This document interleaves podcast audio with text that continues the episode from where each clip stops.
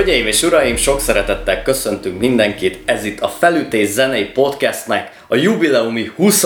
adása. Hát ezt is megértük, kedves jó barátommal, aki itt ül mellettem, Jacsó Miklóssal beszélgetek. Sziasztok, mellettem pedig György Imre. Hát most nagy, nagy dolgokra készülünk, remasterelni fogjuk az összes eddigi adásunkat, és díszdobozban kiadjuk. Vidilen, Vidilen. CD-n és kazettán. Igen. Na mindegy, itt még nem tartunk, de talán majd egyszer most így hirtelen így elkezdtem vizionálni, hogy bakeliten hallgatom, vagy vinilen hallgatom egyes adásainkat, és rendkívül komikus. Na mindegy, lépjünk is ezen túl.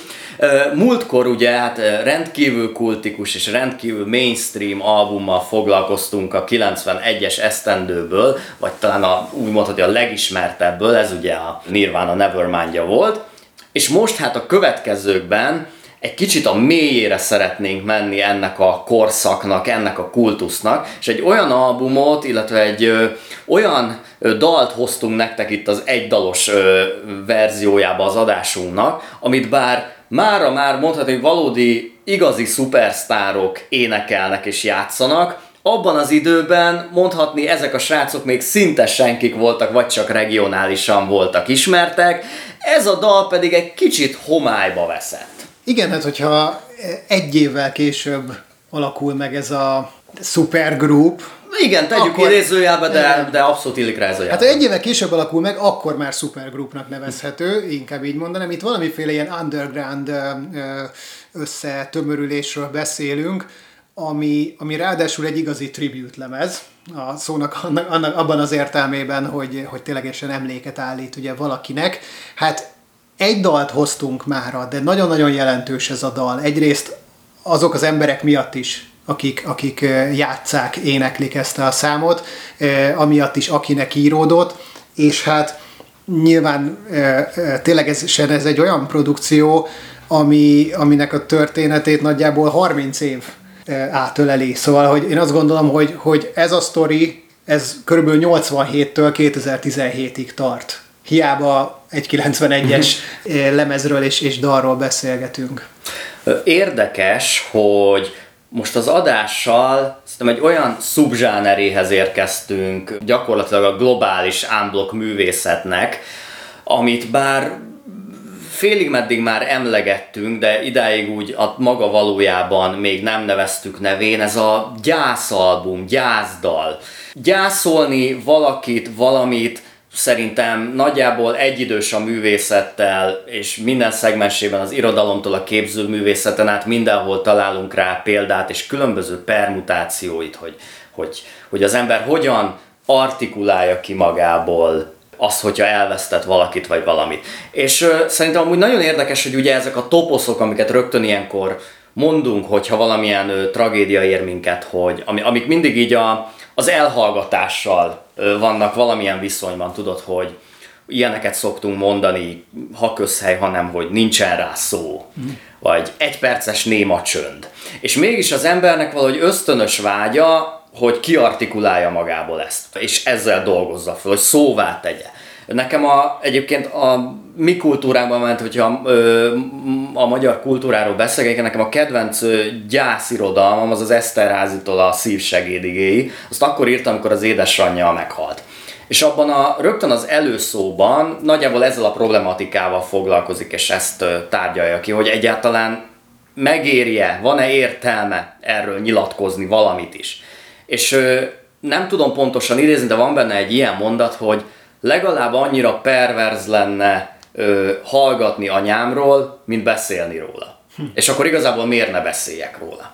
És valahol, valahol ennél az albumnál is erről van szó, hogy ugye ez a személy, akit majd mindjárt kibontunk, hogy pontosan kiről is van szó, elhúny, nagyjából mindenki a kezdeti sokban van, de Chris Cornell, a volt lakótárs és barátja, viszont heves artikulációba kezd. Rögtön pár hétre rá elkezd írni ezeket a dalokat. Igen. Ugye a, a, a gyászfeldolgozásban azért mégiscsak egy fontos dolog az, hogy kibeszéljük uh-huh. magunkból. Sokan nyilván ezt nem nyilvánosan teszik, hanem, hanem mondjuk egy, egy szakember segítségével. de jó is, ahogy így felvezetted, most eszembe jutott például a, a, a Nick Cave-nek a, a Skeleton Tree című lemeze, és a hozzá kapcsolódó film is, ami annak a munkálatait örökítette meg, ami ugye az akkor elhunyt kamasz fiának íródott, illetve hát félig meddig már meg volt írva, de de az, hogy hogyan fejezte be azt a lemezt, az, hogy annak milyen hangulata lett, arra nagyon-nagyon rányomta a bélyegét. Akkor még nem sikerült nyilvánvalóan feldolgozni a gyászt, valószínűleg sosem fog neki sikerülni, de a, a, az azt követő lemez a, a, a Ghost Teen, ami már címében is ugye erre utal, talán egy kicsit, talán egy kicsit derűsebb lett, és, és, és egyértelműen ott is tovább folytatta ezt az egész kibeszélést, tehát valóban egy létező dolog ez a rock történetben is, nyilván egy ritka dolog, és Igen. hála Istennek, hogy ritka, de másfelől pedig nagyon-nagyon sok remek mű valójában így tud születni. Abszolút. Nyilván, nyilván ö, ö, ennél akár személyesebb történetekből is, tehát hogy például valakinek a, a családjában történik, de, de hát ebben az esetben ugye mégiscsak valamennyes rockstárokról beszélünk, hogyha még éppen a befutás küszöbén is állnak, összetartó barátokról, akik együtt buliznak, együtt járnak koncertekre, együtt lépnek fel, próbálnak, kiütik magukat, és nyilván rengeteg vicces és, és, és óriási sztoriuk van már 20 éves éveik elején is itt valahol szerintem adekvált, uh-huh. hogy, hogy ezt zenében kell megörökíteni. Ezt ö, én is aláírom, sőt, tehát valahol ekkorra már azért a rockzenében ennek tényleg valamelyest hagyománya van. Én nem tudom, hogyha gyászalbumról beszélünk, akkor szerintem az egy ilyen legnagyobb égkövennek, vagy ami mindenkinek eszébe jut, az a Back in Black. Uh-huh. Az ACDC-től. Vagy azt a kérdést is föltetnénk, hogy valójában a Justice for All az mennyire gyászalbum-e?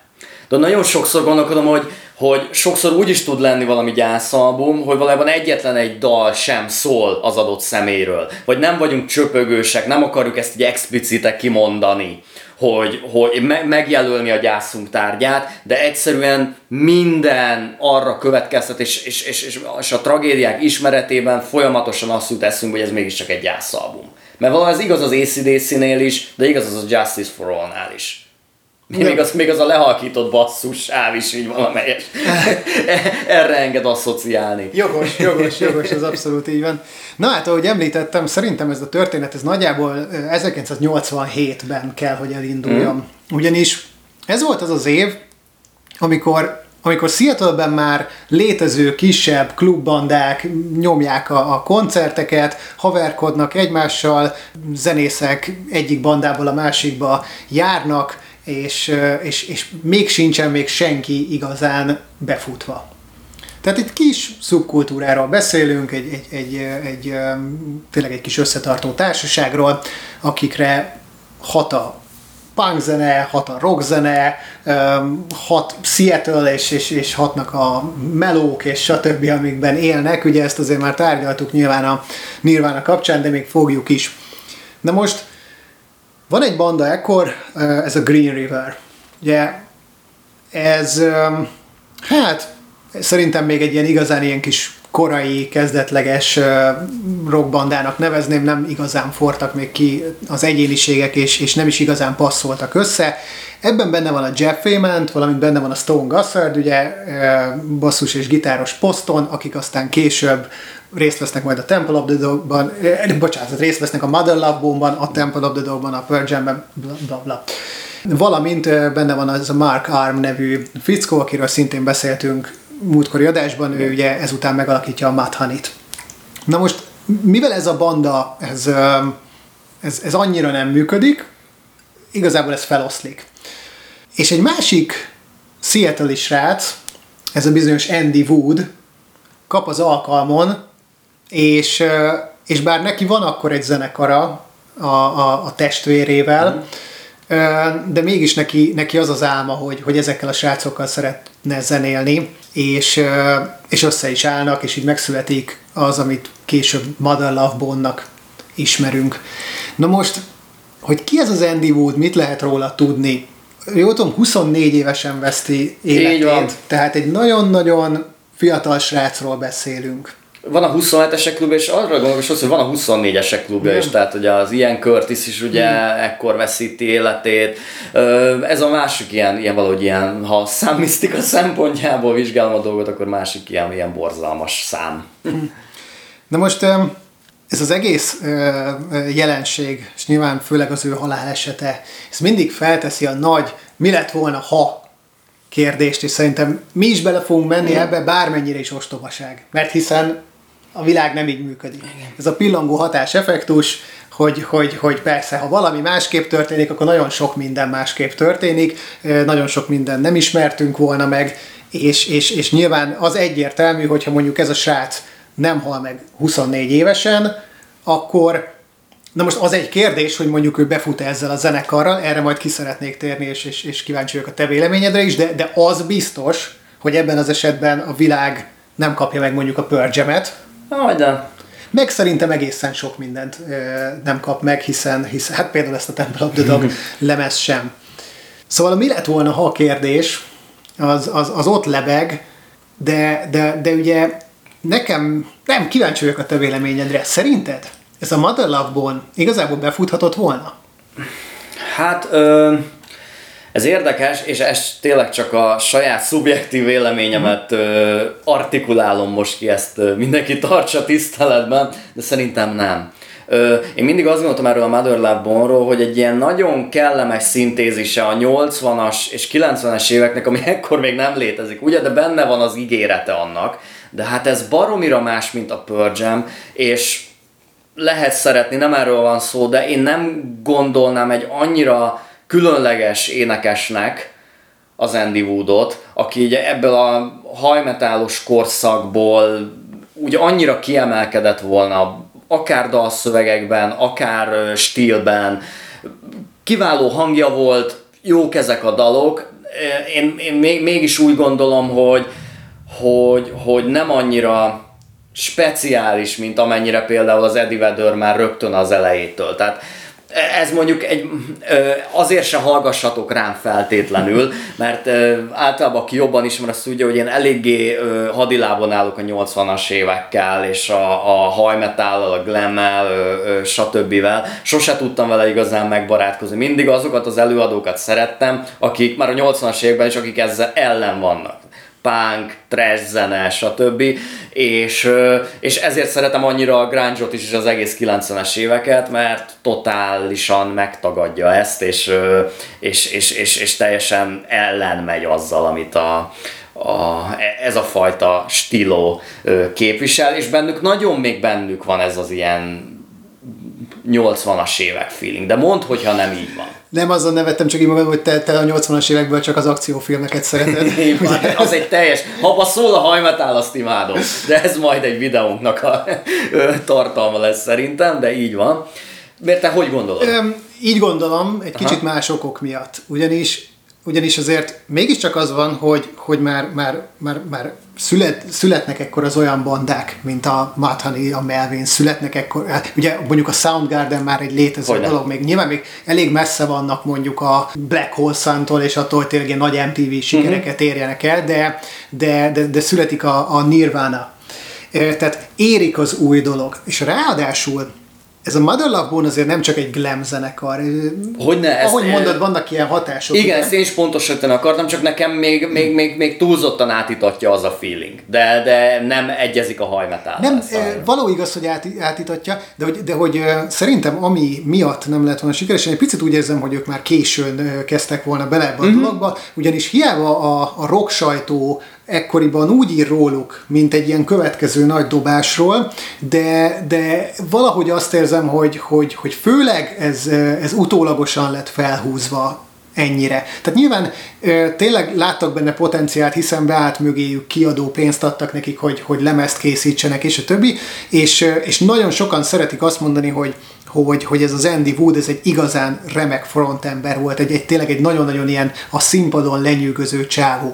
Ő már az előtte lévő zenekarában is ö, ö, kissé artistikus volt, ö, kicsit, mint, mint, mint, talán mint a Jim Morrison próbált egyfajta ilyen, ilyen színházat teremteni uh-huh. a, a rock klubban, és ki is festette magát, meg maszkot viselt, meg, meg, meg, meg kitalált magának karaktert. Tehát neki nagyon nagy kedvence volt mondjuk a Freddie Mercury, nagyon nagy kedvence volt az Elton John, a David Bowie.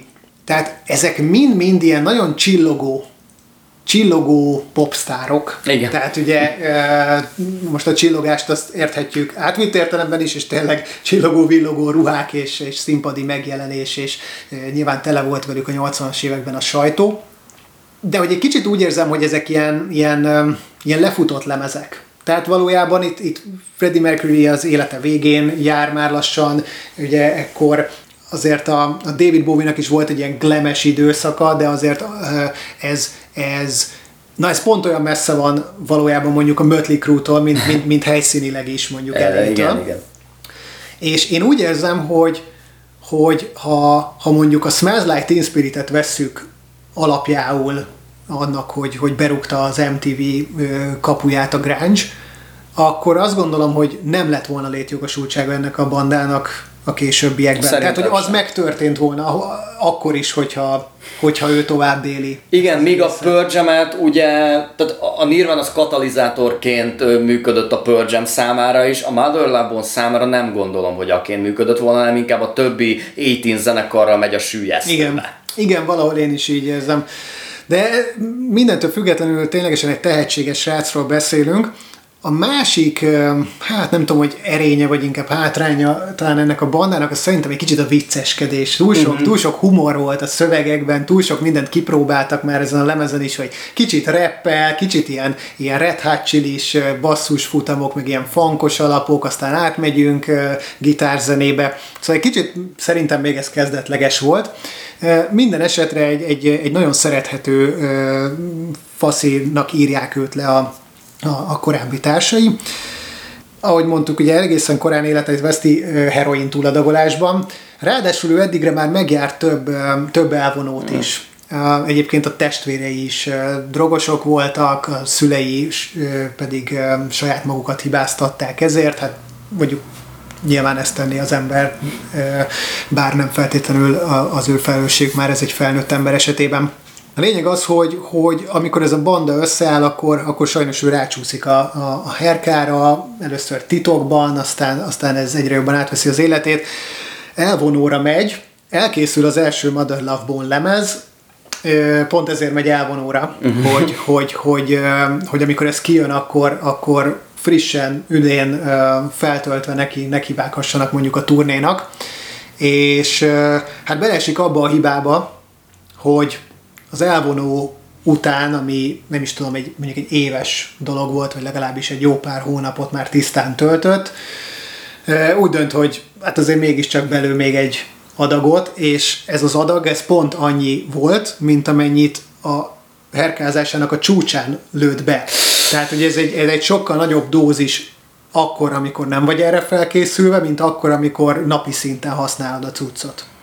Csúnya aranylövés, ezt nem is tudtam. Ezt konkrétan így hívják, és egyébként az történt, hogy kórházba került, tehát még élt, kómában volt napokig, és igazából az orvosok azt mondták a, a, a szülőknek, hogy, hogy ő, hogyha ő ebből a kómából felkel valaha, akkor már csak vegetálni fog. Tehát ne, ő már nem fog, szín, nem hogy színpadra állni, de lehet, hogy járni sem. Járni sem. És uh, tulajdonképpen képzeld el, hogy ez úgy történik, ezt, uh, ezt a Mick Wallnak a egy nagyon híres ilyen rock újságírónak a könyvében olvastam, hogy, hogy tehát ugye úgy döntöttek, hogy akkor lekapcsolják a, a gépekről, és hogy mindehez lesötítették a szobát, bevittek egy magnót, és a, a, a Queennek a, a Night at the Opera, uh-huh. vagy a Day at the Race, a kettő közül valamelyik lemeze szólt, amíg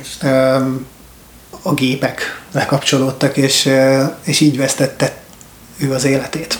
Na most, ez a srác, ez szobatársa, vagy, vagy lakótársa volt a Chris Cornellnek egy darabig, egy pár hónapig Seattle-ben. Chris Cornell pedig ekkor turnézik. Európában, ha jól tudom, vagy valahol. Én, lehet. Igen, csak távol, igen. Távol van, és hogyha jól tudom, akkor kb. aznap érkezik haza, mm. vagy valami ilyesmi, és, és kb. másnap meg megint indul turnéra. Tehát itt, itt, itt a Soundgarden-nel már azért mentek a koncertek. Igen. És a Soundgarden az szerintem egy külön sztori, az, az ugyanúgy, ahogy a Pearl Jam, szóval róluk azért nem ebben, El se kezdjük. nem ebben az adásban szeretnénk igazán sokat beszélni. Illetve hát ugye ez az egy dal, tehát nem is, nem is egy három órás adást szeretnénk ma összehozni.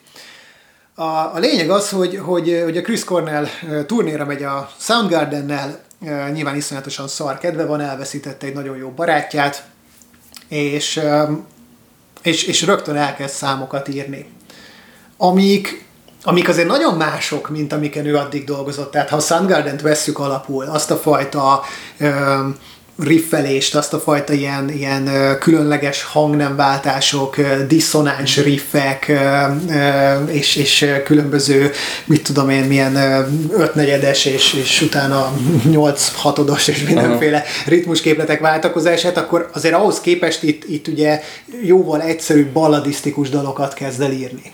Hát pont azért nem lesznek ezek Soundgarden, Soundgarden dalok, mert ő is érzi, hogy azért rettentő differencia van az eddigi munkásságával kapcsolatban, és nem biztos, hogy az a zenekar ezt benyelni.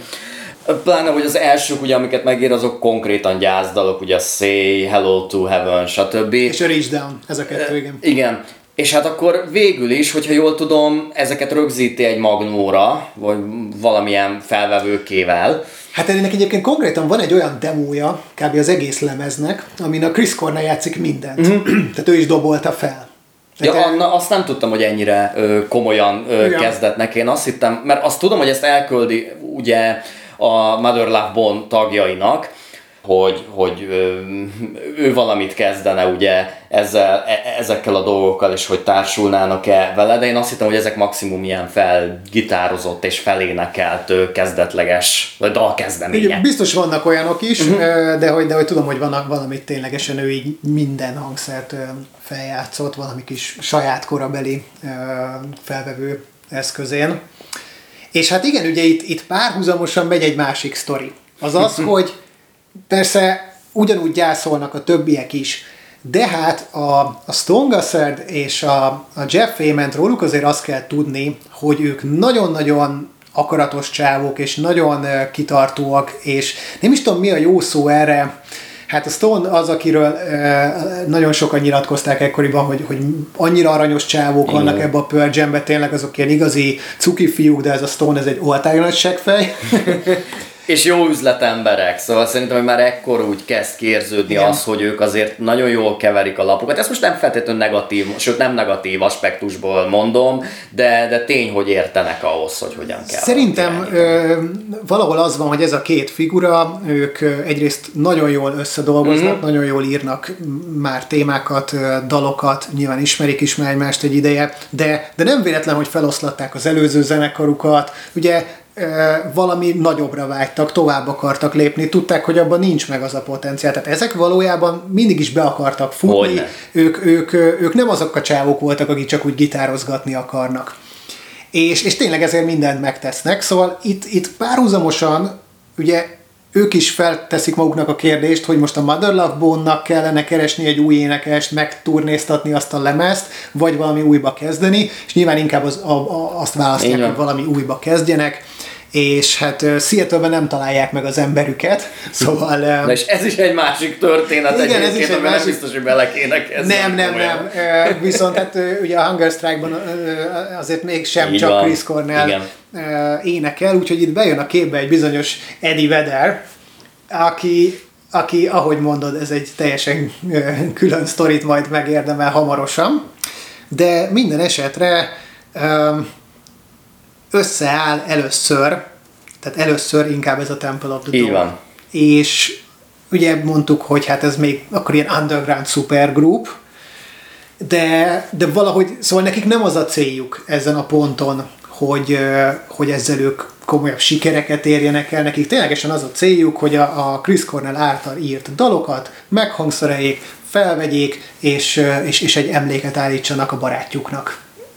Pontosan, és megkezdődnek a próbák ugye a Temple of the Dog lemezre, amikor a, az Eddie Vedder először oda repül Kaliforniából. Igen. És ahol ezek a srácok próbálnak, ez a Gallery Potato Head, ez konkrétan egy, egy valódi galéria. Uh-huh. Tehát az 1986-ban ilyen helyi művészek alapítják ezt, és ennek az ilyen művészeti galériának seattle az aljában, az alaksorában van a Pearl vagy a későbbi Pearl Jam-nek, illetve a Temple of the Dog-nak a, a próbaterme. Ez iszonyatosan menő. egy csomó fotót lehet találni még a galériáról. Szerintem ez már nincs nyitva, vagy nem létezik, de nem vagyok ebben biztos. Mindenesetre tehát oda repül az Eddie Vedder, és ők pont aznap kezdik a Hunger Strike-ot próbálni, és, és addig ott kinül a folyosón, nem, nem tudom hol a, a, a, az Eddie, és, és hallgatja a próbát.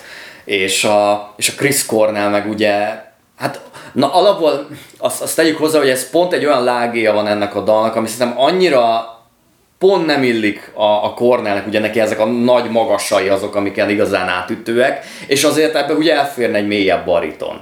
És, és valahogy a, megvan egy, e, e, e, megvan egy ö, ö, verze, de hogy, de hogy nem érzi valahogy se a ritmusát, se a dallamvezetést, meg semmit, és, és az Edi besétál a próbára, és ö, hát úgy igazából stílusosan és elegánsan, de nem mondanám, hogy helyre teszi, segít uh-huh. a, a, a, a Cornellnek megtalálni azt, hogy ez, ez, ez, ez hogy, is, hogy is működne pontosan jól. És ez annyira jól sikerül, hogy akkor már a Cornell úgy gondolja, hogy úgyis csak egy verszak van, hát akkor ha ő is elénekli, meg én is el, eléneklem, akkor az már két verszak, és nem is kell többet írni, és így születik meg a Hunger Strike. Igen, mert ugye, amit említettünk, a Chris Cornell feldemózza ezeket a dalokat, szóval megírja elejétől a végéig. Most nyilván majd utána hozzáteszi a McCready a, a gitár szólóit, és, és mindenki egy kicsit e, beleteszi saját magát és átdolgozza, de hogy ez viszont egy befejezetlen dal, amivel valahogy nem birkózik meg, és nem is feltétlenül akarja rátenni erre a lemezre. Bár nem is tudom, hogy mennyire gondolkodtak ők ezen a ponton abban, hogy egyáltalán így lemezt kell csinálni. Mert itt először, mint hogy a szó lett volna csak egy kis lemezről. Én ha jól tudom, itt már alapvetően lemezre írnak alá, Ugye nagyon érdekes, hogy a, a, a, a grunge origióját, ahogy emlegettük, ugye mindig a Nirvánához kötjük, de szerintem először, akiben a legnagyobb ígéret van, az mégiscsak a Soundgarden és a Chris Cornell. Tehát valahogy a kiadóknak ö, ugye a kedvenc, akit a le, akiben a legtöbbet látják, szerintem, aki ezt a műfajt majd sikerre viszi a későbbiekben, hát most egyetem mennyire nevezhetjük ezt műfajnak, de a lényeg, hogy a Cornellben nagy ígéret van ekkoriban. És hogy valahogy a Soundgarden kiadója, vagy a kiadójánál tudják azt lebeszélni, hogy akkor végül is megjelentessenek egy albumot, hogyha jól értettem, azok alapján, amiket olvastam. Tehát, hogy pont ezért engedélyezik nekik egyáltalán ezt a, ennek az albumnak a felvételét és valamelyest ez így a Soundgarden promóciójához is hozzá tartozna. Mm. Nagyon, nagyon érdekes. Azt tudod, hogy én általad ismertem meg a Chris Cornell-t?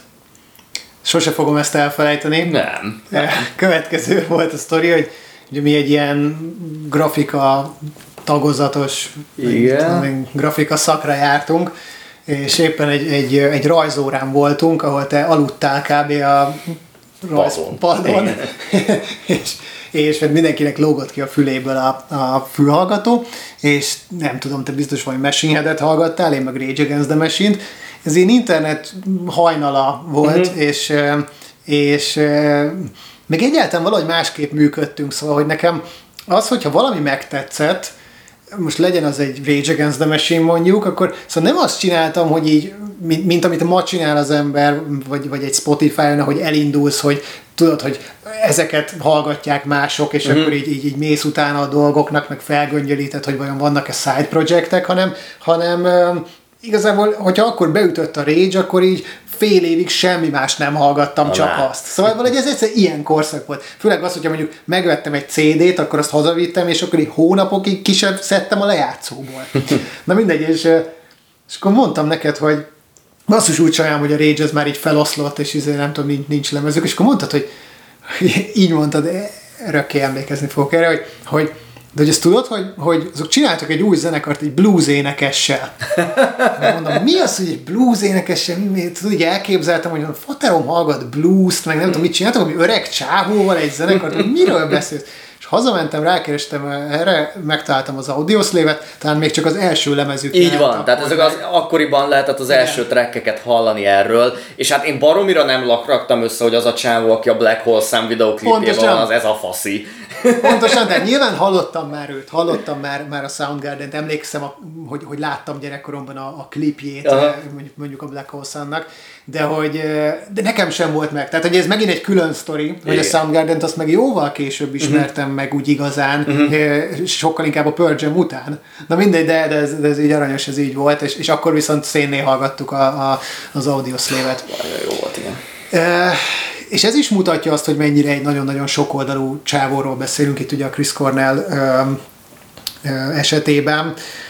Négy oktávot tudott ő egyébként nagyjából beénekelni, és és tényleg egy, egy, szerintem egy írtozatos nagy tehetség, és én meg azt is megkockáztatom, legalábbis valahogy az én szívemben így van, hogy szerintem az ő ilyen énekesi karrierjének egyébként az egyik csúcspontja az ez a, ez a Temple mm-hmm. of the Dog lemez. Hiába mondom, én utána nagyon nagy Audioslave rajongó voltam, megvettem a, a Live in Cuba a DVD-t, meg minden, én nagyon-nagyon bírtam azt a zenekart, mert egy nagyon ilyen fúzió volt. De, de így utólag azt mondom, hogy szerintem ez az egyik ilyen legközérthetőbb lemeze, és ezt a szót, ezt még a szóló munkáira tudnám főleg elmondani, viszont Viszont szerintem pont amiatt, mert azokon a szóló lemezeken egyedül dolgozott, vagy egy producer segítségével, azért itt ebben az esetben egyrészt annyira a fiatal korukban vannak, annyira, annyira tele vannak ötletekkel, és annyira jó zenészekkel vette körül magát, hogy, hogy én szerintem az egyik legjobb lemez, amit valaha elkészített, és nagyon durva belegondolni abba, hogy milyen kreativitás volt, hogy, hogy 89-ben megjelenik egy, egy Soundgarden lemez. 91-ben megjelenik ugye egy Soundgarden lemez, a Bad Motorfinger, amivel azért már, már, már sokkal nagyobb sikereket élnek el. Előtte megjelenik ugye ez a Mother Love Bone lemez, utána már jön a Pearl Jam lemez, és csak úgy beékelve szinte ilyen mint hogyha, mint nem tudom, hogy az embernek lenne három szabad hónapja, mit csináljak? Hát csinálok egy 12 számos nagy lemez tele kurva jó számokkal. Az biztos, hogy rendkívül termékeny fiúk voltak Nagyon ezek. Kemény. Ők érdekes, hogy ezt mondod a Temple of the Dog lemezről. Nekem egy, hát most akkor nevezzük Pearl Jam side projekteknek. A Pearl Jam side projektek, nekem mindig a Mad Season volt uh-huh. a, a kedvencem. Valahogy az a, azt a lemezt mindig olyan komplexebbnek és, és kidolgozottabbnak éreztem, de nyilvánvalóan ez azért is van, mert, mint ahogy mondtad, itt ezek kurvára siettek. Tehát itt arról volt, hogy volt pár szabad hónapjuk, és gyorsan összerakták ezt a lemezt, és, e, e, és én azt nem mondanám, ez, ez egy nagyon pontatlan butaság lenne, hogy kidolgozatlan ez a lemez, inkább, inkább e, valahogy egyszerűbb, lényegre törőbb, és, és nincs túl gondolva se a hangzás, meg se a hangszerelés, és én nekem talán ez valamennyire egy kicsit hiányossága is az albumnak, de ez mondjuk tényleg ilyen szőrszálhasogatás, és, és teljesen megértem, aki pont ebben az ösztönösséget látja, és, és, és pont ettől működik nála ez az album ugye két hét alatt felvették ezt a mm. lemezt, és igazából nem volt producere. Tehát, hogy itt, itt bevonultak egy, egy seattle stúdióba, ahol volt egy, egy, egy hangmérnök, de, de, de ez nem úgy készült ez az album, hogy mondjuk valaki úgy, úgy, úgy átfogóan ezt a, ezt a produkciót átnézte volna, és mondjuk a, a hiányosságokat, erősségeket ö, ö, kidomborította volna, hanem, hanem igazából bementek, és tényleg felvették azokat a számokat, és ha meghallgatod a, a demókat, akkor szóval nincsenek olyan óriási nagy különbségek. Uh-huh. Tehát nyilván sokkal jobb, uh-huh. amikor a Matt Cameron dobol, ugye ő ezen a ponton a Soundgardennek a dobosa, 98-tól pedig a Pearl Jam-é. Hát ő az a jó dobos, aki mindenhol ott van. Igen. Igen, igen. igen. Jó, egyébként a produceri munka azért volt benne, de, de ez tényleg valószínűleg a zenekari tagoknak a, a, a, a, a tényleges együttműködése, és, és, és az, az, az, a zenészeket halljuk ezen a lemezen, nem pedig a, a háttérmunkásoknak a, az erőlködése. Nincs túl polírozva, nincs, és túl, nincs, túl, nincs, túl gondolva. Nincs egyáltalán. Na hát beszéljünk akkor egy kicsit erről a Hunger Strike című dalról, hogyha már, ha már az egydalos műsorunkat készítjük. Én mindig arra gondoltam, és ez már előjött nekem akkor, amikor életemben először hallottam, hogy ez olyan nagyon erős kapcsoló, kapcsolatot mutat a gospelekkel. A szívemből szóltál, de tényleg. Sőt, most akkor mondtad, hogy kezdjünk el ezzel a dallal foglalkozni, és elkanyarodok egy másik dalhoz, de hogy ha az előtte lévő szám a lemezen a Reach Down. Igen. Na nekem az egyébként az, amit kifejezetten úgy érzem, hogy egy gospel dal, uh-huh. és hát van is egy, egy, egy nagyon szépen összerakott vokál a végén, de Hát azt a számot én annyira hallgatnám egy igazi gospel kórus előadásában. Na, de térjünk a Hunger Strike-ra. Így van, ahogy mondod, igen. Hát a Chris Cornellnek ez azon ritka dalok egyik, amiket betétve írt. és ha belegondolsz, ugye van benne egy ilyen repetitív gitárritmus valójában, de ez nem egy ilyen túl bonyolított dal, ez tényleg két akkor nagyjából most így, ha most így elkezdem számolgatni. És, és valahogy érzem benne egyrészt a fűnek azt a mantrikusságát, ahova az embert el tudja repíteni, és, és azt az ilyen tényleg ilyen meakulpázó, nem tudom, gyá, gyászlüktetést, amit, amit, amit az ember így bele tud, meg amit így, valahogy így sokszor egyrészt érzek az ilyen néger bluesos gospellekben, meg temetéseken, meg stb. Meg egy kicsit, mintha nem tudom, amikor megnézel mondjuk valami, valami dokumentumfilmet, vagy ilyesmi, hogy ezek a sirató asszonyok az ilyen falvakba ö, miket mantráznak hmm. magukban, amikor ott vannak a, a holtestek fölött. Valahogy, valahogy ezt, a, ezt a fajta ilyen, ilyen meditációs ritmusosságot is érzem az egészben. Most a hallgatóknak elmondom, hogy amióta Imi erről beszél, azóta így, így előre-hátra dölöngél, és, és, és így adja a ritmusát a számnak. Így van, ahogy mondod, meg, meg a szövege is olyan kicsit, mint egy, mint egy, mint egy blues dal, mint kicsit ezek a szolga, meg munkás dalok, tudod? Mm-hmm. Hát a dal szövegében abszolút. Igen. Na ugye, és itt megint előjön az, hogy ezt mondjuk a Chris Cornell is mondta, hogy ez eredetileg, hát végül is nem gyászdalnak készült. Igen. Mégis, hogyha eszünkbe jut a Hunger Strike, meg eszünkbe jut a Temple of the Dog, akkor már rögtön az Andy Wood halálára asszociálunk, és arra, hogy ez valójában róla egy megemlékezés. Ez szerintem nagyon érdekes, ahogy ebből a szempontból működik az emberi elme, meg a, meg, meg, meg a, a kultúránk.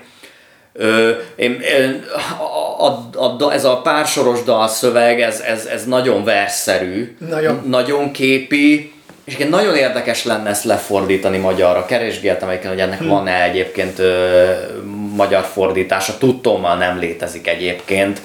Azon gondolom, hogy nagyon könnyen olyan lenne, mint valami Arany János költemény. Hmm. nagyon nehéz lenne ezt pedig egyébként úgy lefordítani, hogy ne egy ilyen 19. századi romantikus verset kapjunk. Igen. Nem? Igen.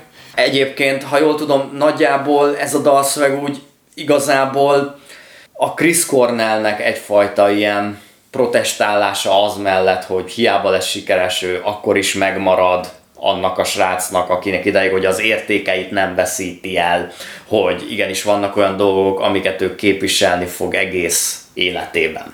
Persze lehet ennek egy olyan olvasata is, mint hogyha ezt az Andy Woodnak a sírjánál mondaná, hm. rá megemlékezve, de talán nem is kell ezt annyira túl komplikálni. Nyilván ez az egész lemez ugye egyfajta tisztelgés. Illetve hát a Chris Cornell azt nyilatkozta, hogy egy olyan lemez szeretett volna valójában csinálni, ami, ami tetszene az Andy Woodnak. Bár egyébként neki valahogy nagyon nem ilyen volt a stílusa, szóval, szóval nyilván ez jóval-jóval melankólikusabb. Ez a, dal, ez a lemez azért már nagyon grungy. Igen. Tehát ténylegesen azok az, hogy nagyon-nagyon más ez az album, mint, a, mint amit a Mother Love Bone valaha is csinált vagy amit a Soundgarden addig csinált. Sokkal sötétebbek ezek a dalok minden szempontból. De az is lehet egyébként, hogy ez a dal egyébként kajak alakított, vagy ez a lemez kajak alakította a műfajt, hogy ilyen sötét legyen. Nekem sokszor ez is eszembe jutott. Hogy egyébként az a fajta sötétség a gitárokban, Ö, meg ugye az egész hangszerelésben egyébként, ami a Pearl Jam 10 lemezen Igen. már ott lesz, Igen. és kurvára nem volt ott a Mother Love Bomban, az mintha itt alakulnak ki. Hmm.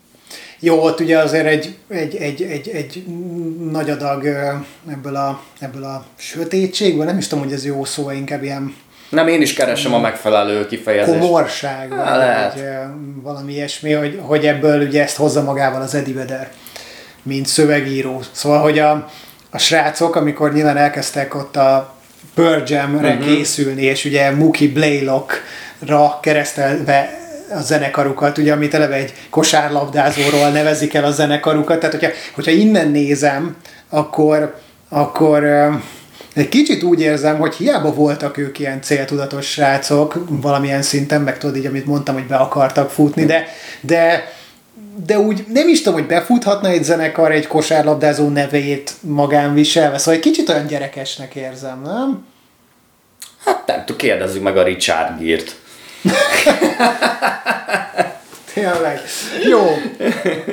Jó, Magyarországon... Egy magyar zenekarnak mutatnak. Magyarországon ez megtörténhet. Nem, egyébként bármilyen névvel kb. be lehet futni, de Á, jó, jobban hangzik a Pearl Jam egyébként. Tehát, Jó, igen. Ami egyébként állítólag szintúgy akkor egy ilyen nagy, tehát bárki, aki ezt akkoriban hallott, hogy elsők között, Mhm. mm. erről pont a Paul Rahman, aki rendezi a Hunger Strike-nak a videoklipjét nyilatkozott, hogy ez egy nagyon fura név volt, amikor mondták neki, hogy Pearl Jam a következő zenekaruknak a neve. Aha. De ez olyan, olyan, olyan sok dolgot be lehet magyarázni nekem, az nagyon költői egyébként, de... Jó, hát a Mugi Bélag az biztos, hogy nem. Tehát... Na, mindegy. Hát nem egy depresszió. Na. Jó, hát ugye elkészül ez az album, Ja, bizony. És, és videoklipet kell forgatni ez a Hunger Strike-hoz, és erre fölkérik ezt a Paul Rahmant, aki egyébként egy baromi jó kliprendező, sajnos csak egy filmet rendezett, amit egyébként ajánlok megtekintésre ilyen 2000 környékének krimit, ami nem túlzott, és nem fog eszembe jutni a magyar fordításon, ami borzasztó címe volt, viszont kliprendezőként én imádom őt. Ugye egyrészt ő jegyzi a Man in the Box-ot a, az Alice in Chains, illetve nekem az ilyen személyes kedvenc zenélős videoklipet a Cowboys from Hell a Panterától. Hmm. Tehát azért neki már ekkoriban igencsak van neve. És meg tudják győzni, hogy egy nap alatt forgassák ezt le Seattle-ben, ahol akkor ő először jár életében. És akkor hát kitalálja, hogy akkor keressenek egy olyan helyszínt, ami úgy nagyjából természetközeli, onnan ő egyrészt ugye forgat külső részeket, mondjuk mit tudom én, a, a, a világító toronyról, a tájról, stb. és akkor így beleintegrálja ebbe a környezetbe a zenekart. Na most én nem szeretem ezt a klipet. Ö, kérlek, mondd el róla a véleményed, majd utána reflektálok. Hűha! Uh, egy kicsit olyan, mint hogyha, mint hogyha nekem az jut mindig eszembe erről a klipről, mint hogyha a srácok hajnalba elmentek pecázni, uh-huh.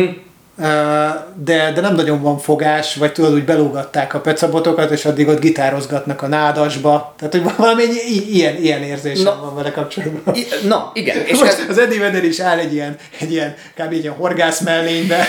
na ez az, hogy szerintem minden idők legrosszabb beállítása az, ahogy abba a gazba oda beletették a, a, az Eddie Vedder-t, aki egyébként életemben itt szerepel először videoklipben. Olyan, mint valami ornitológus, nem? Hát Ott nem, Vizsgálgatja, hogy jönnek-e a gólyák. Nem, szerintem olyan, mint egy csávó, aki a gazban kulázik éppen. De most komolyan baszki, tehát ki a faszom áll bele egy ilyen, egy, egy ilyen olyan gazhalomba, ami, ami úgy nem látszik ki, és így dalolászik benne, és tudod, így csak így, így, így melközépig mutatják, és így erőlködik, meg így közben így dalolázgat. Hát bazd meg, de oké, okay, utána már vannak ilyen távolibbak is róla, és akkor már úgy érted, hogy jó, csak áldogál. De mi a fasznak áldogál valaki a gaz közepén? De, de ott a többiek ott játszanak a sziklánál, azt értem. Tök szép eszembe jut róla a gyász, érzelmes, de azért eléggé rokkos is, de mi a fasz áll az a csávó ott a gazban? Hát ő az a csávó, ugye, aki nem ismerte az Andy Woodot, úgyhogy ugye elzavarták a többiek. Tényleg úgy néz ki, hogy sarokba állítottak, baszki. Jogos, aha, aha. Mert ugye a Cornell az tök oké ott az asztal alatt, érted? Meg hogy ugye ennek van egy ilyen ö, alternatív vágása is, és ott ö, sokkal többet látunk hangyákból, meg rothadó ételekből, meg ilyenek. És, és ott nagyobb szerepe van ugye, tehát hogy a Chris Cornell snitjeinek is.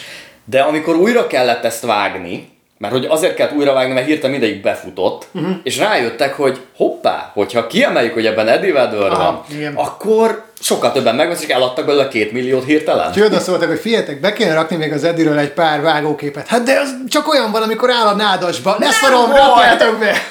Szóval valószínűleg erről volt szó, de szóval nekem, nekem ez, ez nagyon-nagyon nem jól sikerült ö, ö, snittek ezek, de alapvetően még ezt is elnézem neki, mert ez egy fantasztikus dal, uh-huh. és a, a klip is egyébként átjön, de tényleg ez az Eddie Vedder beállítása oda a gaz, azt hiszem minden idők egyik legrosszabb videoklipes fogása volt. Igen, az. Eddie Vedder azt nyilatkozta erről a dalról már, már régebben, de, de szerintem ez még mindig helytáll, hogy tehát egyrészt ez volt neki az első olyan dal, amiben mint tényleg stúdióban rögzített számon, ahol egy rendes mikrofonba énekel és visszahallja magát, ő részt vett. Tehát ugye itt még tényleg a Pearl előtt vagyunk azért egy pár hónappal, mármint attól, hogy, hogy ők stúdióba vonuljanak. Ugye korábban ő otthon írogatta a számait, illetve hát ilyen kis kazettás magnóra ráénekelt, ugye egy ilyen kazettát küldött el a srácoknak, hogy, hogy őt meginvitálják. Tehát ez volt az első szám, és hogy éppen ezért igazából ez a, ez a kedvenc száma, amiben ő valaha részt vett, mert hogy egyrészt egyrészt egy nagyon jó kollaboráció, meg nagyon szép emlékek kötik ehhez, másrészt meg tényleg, hogy, hogy ez az első track, amin, amin ő visszahallotta magát, és a világ hallhatta őt. Ez azért abban az időben elég nagy cusz lehetett saját mm-hmm. magad számára, mert hogy egy kicsit még mi is ebbe kezdtünk el belenőni, aztán hirtelen jött az internet korszak, mindenkinek lett otthon home studio, és akkor tudod azonnal föl tudsz venni egy tök jó éneket otthon, mondjuk, mm-hmm. meg a gitározásodat, meg bármit. De én is emlékszem, hogy amikor én mondjuk életemben először énekeltem stúdióban, hát előtte én is csak mit tudom én, szalagon hallottam a hangom, hogy ráéneklek a, itt a kazettára, mm. meg, meg, meg ilyenek, és hogy akkora élmény ez, és hogy ott szerintem a 80-as évek végén ez, ez, ez még nagyobb cucc lehetett egyébként egy, egy, egy srácnak, aki hirtelen egy profi stúdióban el lehet elkezd énekelni, és azt visszahallja. Tehát nagyon érdekes. Biztosan. Ráadásul ugye éppen megérkezett egy teljesen új városba, ahol lehet, hogy sosem járt, nem ismer senkit. És Kurva ugye, hideg van. hideg is van, mellénk kellett fölvenni. hát mellénk kell fölvenni, és állítólag azon a napon úgy kezdtek, hogy szakadt a hó. Oh. Tehát, hogy Seattle az ennyire durva, egy pillanatot szakad a hó, utána eláll, gyorsan menjünk ki forgatni, akkor éppen csak gondolom lehetett, mint 5 fok vagy 10, borzalmas. Na hát és uh, mégiscsak ugye megszületik a lemez, meg, meg, meg, meg megszületik ez a dal, klip, minden. Uh, kis példányszámban kell el, úgy értem, hogy hát mondjuk egy pár százezer példányban talán, ö, ö, és valahol szerintem így örökké megtartotta ezt a, ezt a kicsit ilyen alulértékelt, vagy, vagy legalábbis ilyen kicsit underground kultusz státuszát ez, a, ez az album, szóval hogy valahogy, valahogy én ismerek olyanokat, akik, akik tökre szeretik a Pearl Jam-et, mm. meg, meg, meg, hallgatták a 90-es években, de, de egyáltalán nem volt meg nekik ez a, ez a side project. Nem, ez, ez ínyenceknek való. Mm. Az, aki így nagyon érdeklődik a 90-es évek kultusza iránt, illetve a, a, a grunge stílus, meg ennek, ennek a Seattle Sun-nak a, a rejtett értékei iránt, azok szokták ezt ismerni, és azok szokták értékelni. Ebben nekem biztos, hogy benne van az is, hogy már amikor ezt csinálták, valójában a zenekar ezt nem gondolta komolyan nem gondolta azt, hogy folytatása lesz ennek, hiszen mindegyik őknek megvolt a maga útja, és mivel, hogyha valamiben benne van a végnek az ígérete, illetve az, hogy egy ilyen egyszer, egyszeri dolog, akkor annyira azért a kiadók sem mennek rá túlzottan, jó, nyilván mindent megtesznek, hogy eladják, de, de, de mindig azért tovább, amit utána is nyomnak. És ugye nem is nagyon koncerteztették meg, tehát adtak néhány kisebb koncertet, felléptek például a, a, az Alice in Chains előtt, talán még 90-ben, mm. vagy, vagy 91-ben. Talán ha jól tudom, akkor egyébként egyetlen egy olyan klubkoncertet adtak, ahol így rendesen egy egy-másfél órát ők zenéltek a, a, a színpadon együtt, és aztán egészen a, a, a, a lemeznek a 25 uh-huh. éves évfordulójáig nem, nem, nem turnéztatták meg soha ezt az albumot, ugye akkor álltak össze 2016-ban uh-huh. egy, egy turné erejéig, ami azt hiszem, hogy csak az Egyesült Államokban futott, hát fú, ezen nagyon-nagyon ott lettem volna, fantasztikus koncertműsort nyomtak. Egyrészt az volt az érdekessége, hogy lenyomták a Temple of the Dog számokat, játszottak néhány Mad Season számot is, oh és, és, és bevettek néhány ilyen, ilyen jammelős cover számot, mit tudom, játszottak Black Sabbathot, meg, meg David Bowie-t, szóval egy ilyen, hát ezek azért, és kisebb helyeken léptek föl, szóval nem ilyen, nem ilyen stadion koncertek voltak ezek, hanem kisebb színházakban és kisebb klubhelyiségekben, úgyhogy ezek azért nagyon-nagyon jó koncertek lehettek. A, a Hunger Strike-ot, meg, meg meg egy-két számot talán a Reach Down-t néha-néha előadták együtt. Tehát amikor volt valami olyan, hogy mondjuk mit, ugyanabban a városban koncerteztek, vagy, vagy Pearl Jam, főleg Pearl Jam koncerteken volt az, ugye amikor már a 2000-es évek, amikor, amikor ugye már a Matt Cameron a, a, a Pearl Jam dobosa, akkor többször volt olyan, hogy, hogy egyszer csak megjelent a színpadon a Chris Cornell, és akkor előadták a Hunger Hát és ugye itt emlékezzünk meg arról a nagyon misztikus és katartikus performance-ról, amikor a Chris Cornell és a Chester Bennington hmm. ezt együtt előadták. Igen. Ez, ez, a, ez akkor volt egyébként, amikor a Chris Cornell szóló uh-huh. karrierjét egyengedte, és, és a Linkin Park előzenekara volt ő a, uh-huh. a, a szóló produkciójával, tehát zenekaros fellépés volt ez, ekkor, ekkor mondom főleg a szólólemezek anyagát turnéztatta, de becsúszott a, a, a setlistbe mindig egy, egy Soundgarden szám, egy Audioslave szám, és és azt hiszem, hogy ezt többször is előadták, tehát hogy amikor, amikor ezt a turnét nyomták, mondom, ő, ő, uh-huh. ők, ők egyrészt nagyon összebarátkoztak a Chester Benningtonnal. Hogy ne ők voltak. Ugye a Chris Cornellnek a temetésén 2017-ben a Chester Bennington énekelt, aki a, a Hallelujah-t énekelte uh-huh. a temetésem, és, és ugye nagyjából egy évvel később ő tulajdonképpen ugyanazzal a a, a típusú ö, öngyilkossággal vetett véget a saját életének. Cornell születésnapján, ugye? Tehát, hogy még, még ez a plusz nem is borzalom is benne van. Igen, szóval ők tényleg közel álltak egymáshoz. Tehát, ha nyilvánvalóan, hogyha két ember ugyanabban a szakmában utazik, együtt turnézik, ismerik egymást, és még ugyanabban a betegségben is szenvednek, akkor természetesen még inkább közös hangra találnak. Márpedig ez a két előadó, és mondjuk erről most úgy sokkal többet nem mondanék, hiszen fogunk még ezzel mindkét előadóval foglalkozni még külön-külön adásokban szerintem. De, de hát ők, ők tényleg betegségként pusztultak bele Igen. a depresszióba. Tehát Igen. én úgy gondolom, hogy, hogy mindkettőjüknek az a végzetes éjszaka, amikor eldobták maguktól az életüket, az szinte mondható balesetnek. Két ember, ahol pont nem volt segítség, pont, pont, pont egyedül voltak, és nem volt olyan, aki tudott róluk segíteni, és lehet, hogyha túlélik, a reg, ha túlélik reggelig úgy, hogy, hogy, hogy, hogy, hogy nem vetnek véget az életüknek, akkor lehet, hogy megint át tudnak billenni oda, hogy van még egy napig értelme élni. Nagyon nehezek ezek a dolgok.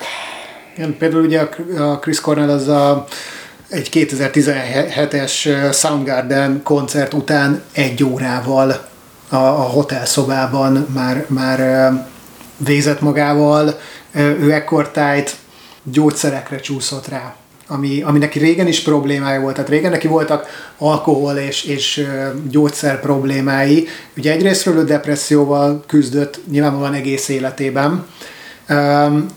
A szülei is egyébként konkrétan mindketten mm. alkoholisták voltak, ráadásul az apja az, az, hogy jól tudom, akkor vagy gyógyszerész volt, vagy valami gyógyszertárban dolgozott, vagy valami ilyesmi, és, és, és kb. ilyen bármilyen gyógyszert be tudott szerezni, és olvastam olyat is, hogy, hogy ő neki ekkortól kezdve alakultak ki ilyen paranoiás reakciói. Tehát, hogy ő ekkor tól így, így megborult egy kicsit, és ezt nyilván így, így titokban tartotta nagyon sokáig, meg nem mondta el a szüleinek, meg ilyen, de hogy itt tényleg egy kisrácról beszélünk. Nagyon más sztori ez, mint mondjuk egy Kurt Cobain, nagyon más, Igen. mert mert itt, itt mint hogyha nem annyira direktbe ez a, ez a drogozás menne. Neki itt, itt, itt, amikor ő az életét vesztette, érted, igazából ő ekkora egy, egy, egy középkorú csávó, aki egyrésztről nyilván egy rockstar, de nem az a fajta rockstar, tudod, aki tinik bálványoznak és szétszednek mindenhol, hanem kicsit azt érzem, hogy ő egy, ő egy ilyen, ilyen igazán olyan szép életet megérte, mert úgy értem, hogy ilyen szép életet élő. Igen, családapa. Kultikus figura, akit nyilván szeretnek mindenhol a világon, de igazából, ha otthon készíteni az akusztikus lemezeit, neki szerintem akkor is tök okés. Mindenféle ilyen fundraiser alapítványt hozott létre ő, ő a feleségével együtt. Ez egyébként megint egy külön sztori, mint ahogy az is egy külön sztori, de azért ez nyilvánvalóan kapcsolódik a Hunger Strike-hoz, hogy a Chris Cornellnek és az Eddie Veddernek a barátsága, és ezt még egy picit itt boncolgatnám ennek kapcsán, hiszen ugye az van, hogy a, a, az Eddie Vedder oda kerül Seattle-be, és ahogy mondtuk, most nem menjünk bele a Pearl Jam sztoriba, de hogy, de hogy így a, a, a korai időszakban, ugye ő senkit nem ismer mm. Seattle-ben, és bár elkezdenek próbálni a bandával, de egyébként nincsenek ők annyira jóban, és először komolyabb barátság alakul ki közte és a Chris Cornell között. Tehát a Chris Cornell azért egy kicsit ilyen, így, így, így apáskodik felette, meg ott bemutatja mindenkinek, vagy inkább olyan, mint egy ilyen báty. Uh-huh. És uh, a, sokáig barátok. Itt pont egyébként 90-ben uh, házasodik meg a, a Chris Cornell először, és veszi el egyébként a menedzserüket.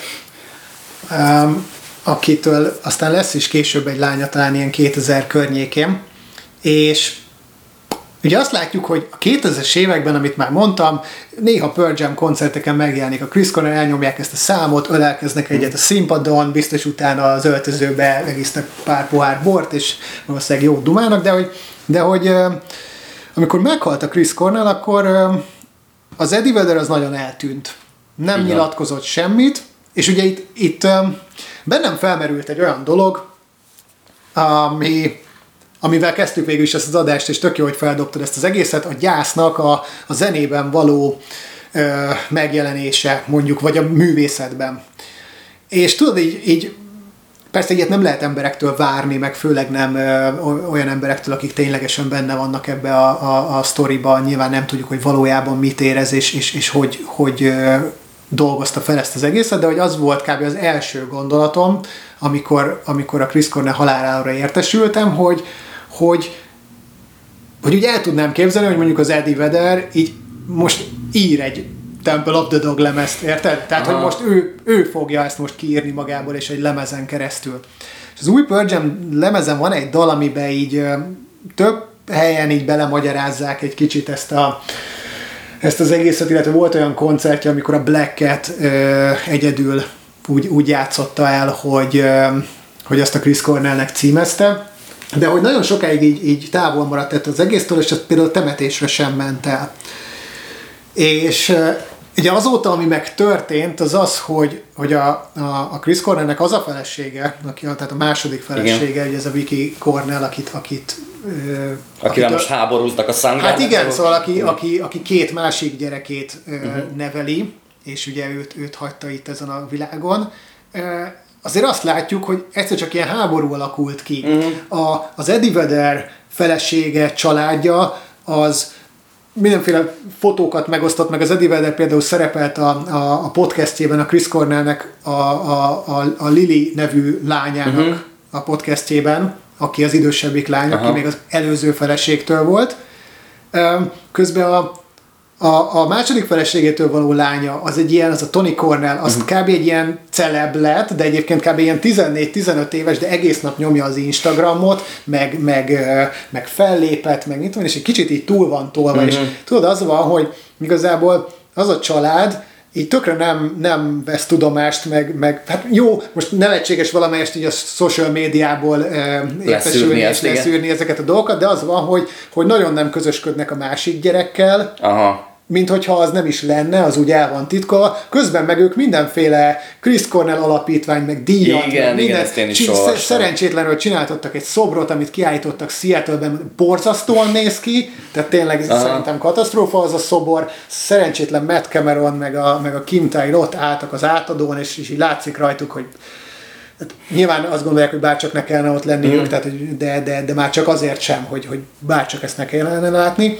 És és ugye azután elindul egy ilyen hadaskodás, hogy, hogy kb. az összes jogra lecsap, nem engedik kiadni a, a mit Soundgarden hát ilyen befejezetlen utolsó lemezét, nem járul hozzá ehhez, nem járul hozzá ahhoz, de közben megjelenik ilyen ötlemezes Chris Cornell Best of, de közben megjelenik egy ilyen cover lemez, amin nagyon-nagyon érezhetően befejezetlen számok vannak, ráadásul szerintem ilyen egészen gagyi hangszerelésben, tehát úgy, úgy érzem, hogy ezt valaki befejezte, vagy hogy azok csak ilyen demók voltak. Szóval ilyen, ilyen nagyon sok kérdőjel maradt fenn, és, és, és hogy úgy, szóval az a, az a rossz ebbe, hogy, hogy úgy, úgy kezd átfordulni ez az egész sztori egy ilyen, egy ilyen egy ilyen szánalmas ö, pereskedésben. Én is azt mondom, hogy nagyon ilyen méltatlanul, méltatlan, kezdik el em, em, em, ö, kezelni az ő emlékét, pláne nem sokkal a halála után ebben ez a legkellemetlenebb szerintem, tehát nagyon rossz azt látni, amikor így a rokonok, családtagok, barátok így szétszedik a, az illető emlékét. Meg tudod, én ezt Legalább a megértem. Queen-nél vártak 10 évet, Ennyi. 15 Mert tudod, azt megértem, hogy hogy innentől kezdve biztosan ők öröklik a Ah, jogdíjakat. igen. Oké, okay, ez, hogy mondjam, jó helyre házasodtál, vagy születtél, ez egy ilyen szempontból persze, de másrésztről meg szar helyre, mert az apád felkötötte magát, tehát nyilvánvalóan borzasztó traumával kell majd azoknak Igen. a gyerekeknek felnőnie. De, de ettől függetlenül azért, azért azt gondolom, tudod, hogy, hogy mindenki maradjon a kaptafánál. Tehát, hogy a, szerintem nem biztos, hogy a feleségének kellene a, a zenei ö, heritást azt így kezelni. Vagy nem csak neki, tehát ugyanakkor a hozzáférést engedni a zenekarnak is. Igen. Inkább ezt mondanám, mert természetesen ő, tehát ő is legyen egy szempont, és a család is legyen egy nagyon fontos szempont. Minimum 50% ilyenkor, én úgy gondolom, hogy a hozzátartozókhoz tartozik, de ott van másik 50% ami tényleg a zenekar és a körülötte lévő előadók hát illet meg. Hát például az, hogy, hogy, a, hogy, hogy nála van például az accountja az összes Soundgarden Facebook, meg Instagram Aha. oldalnak. Szóval, hogy, hogy könyörgöm, ez, ez, ez, hát attól függetlenül, hogy a Chris Cornell meghalt, hát nyilván nem ö, ö, becsmérelni szeretnék őt a korábbi zenésztársai, akik barátaiként, vagy barátjukként szerették őt, ö, meg, meg lehúztak vele, mint a 30 évet, érted, a zeneiparban, meg, meg koncertek terén, tehát hogy, hogy ez is olyan, hogy, hogy, hogy a Soundgardennek a profilja az legyen már a Soundgardennél és menedzsmentjénél. Igen, ezt én is. Én Nyilván is nem mi fogjuk ezt most itt eldönteni, de tényleg nem, remélem, hogy ez azért megoldódik, és, és, és úgy, na, tehát úgy, hogy, hogy emlékezzen mindenki úgy, úgy szépen, és ne egy ilyen, egy ilyen csúnya befejezés, ha már így is elég csúnya volt Így ez a, ez a befejezés. Szerintem legyen már a, ez a végszó, Miki szerintem nagyon summásan. Summáztam. Igen, Hát vigyázzatok magatokra, és nem csak a mostani vírus miatt, hanem egyébként azok dolgok miatt is, amikről ma itt szó volt. E, Hogyha bármi para van, merjetek segítséget kérni, szerintem ez egy tök fontos dolog. Em, Nem minden olyan, amit így meg tudunk oldani otthon a négy fal közt, meg saját magunknak. Pláne így vírusjárvány alatt azt hiszem, hogy mindannyian ö, kezdjük valahogy ö, a gyeplőt így ö, Hát, ö, elengedni, vagy nem érezzük úgy, hogy, hogy minden stabil és minden a kezünkben van, szóval dumáljatok, kérjetek segítséget, hallgassatok podcastet. Hát vigyázzatok magatokra, aztán reméljük, hogy hamarosan tényleg itt a tavasz, és Mi- mi- min- minél több fasz műsorral és tartalommal jelentkezhetünk nektek. További szép estét, nappalt, reggel, délutánt. köszönjük szépen, sziasztok! Sziasztok.